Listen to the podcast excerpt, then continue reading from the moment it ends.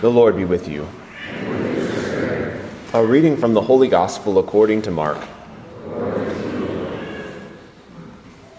In the course of his teaching, Jesus said to the crowds, Beware of the scribes who like to go around in long robes and accept greetings in the marketplaces, seats of honor in synagogues, and places of honor at banquets.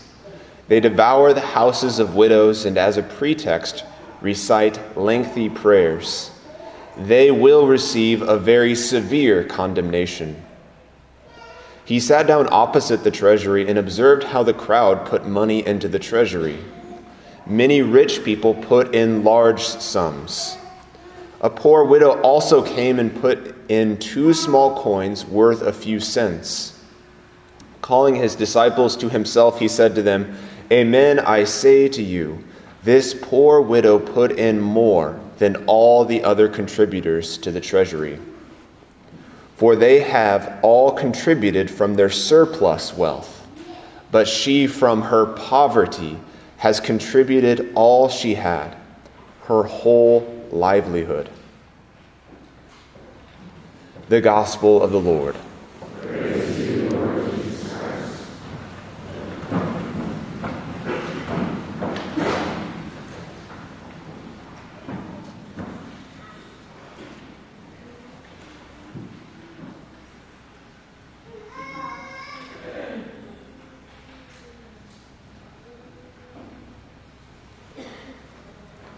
For they have all contributed from their surplus wealth. But she, from her poverty, has contributed all she had, her whole livelihood. I am very much not yet free. I am bound by this certain mentality, and maybe you can relate to it.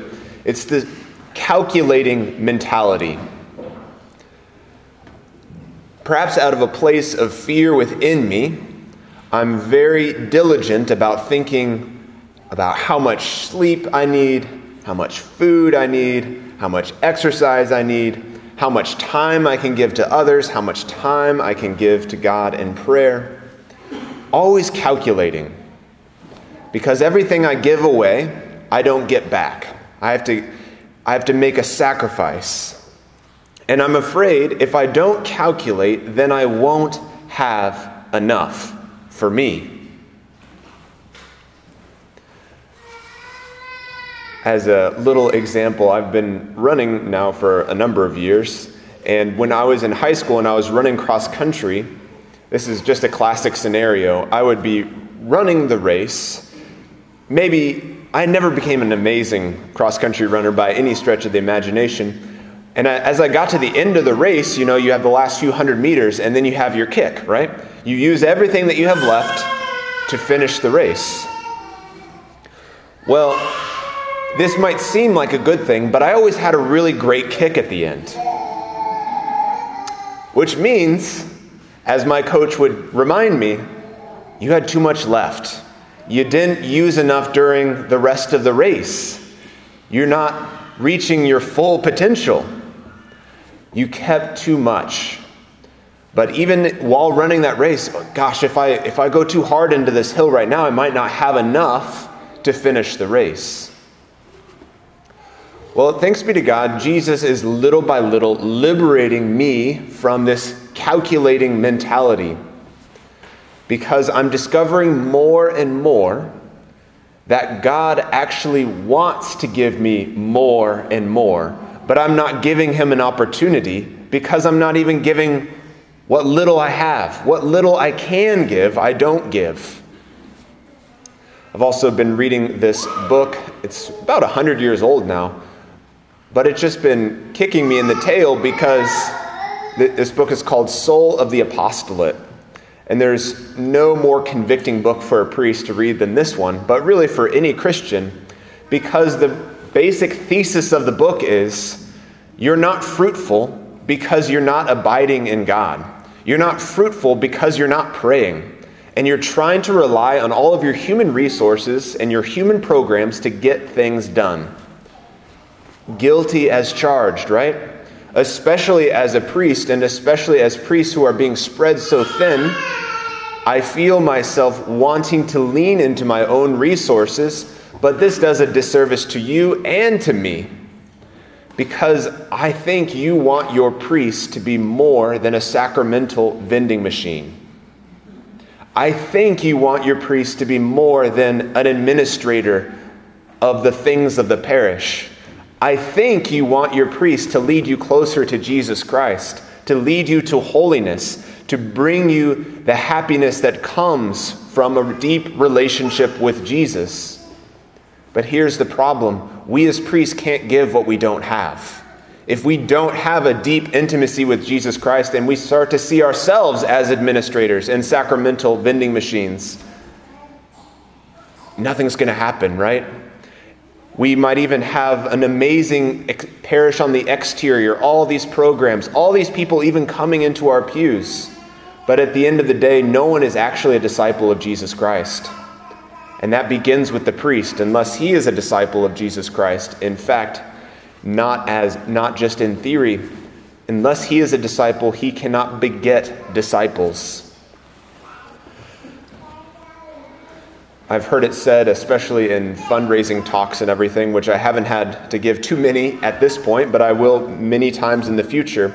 We won't be judged so much on what we have given we will perhaps be judged a lot more on what we have kept for ourselves. That's why the rich are able to give larger sums because, as Jesus says, they're giving from a surplus.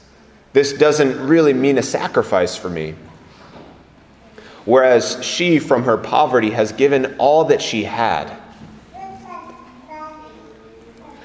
I think part of the reason why we're not generous with our material wealth is because we're also not being generous with God, especially in the most valuable, valuable resource that we have, and that is our time.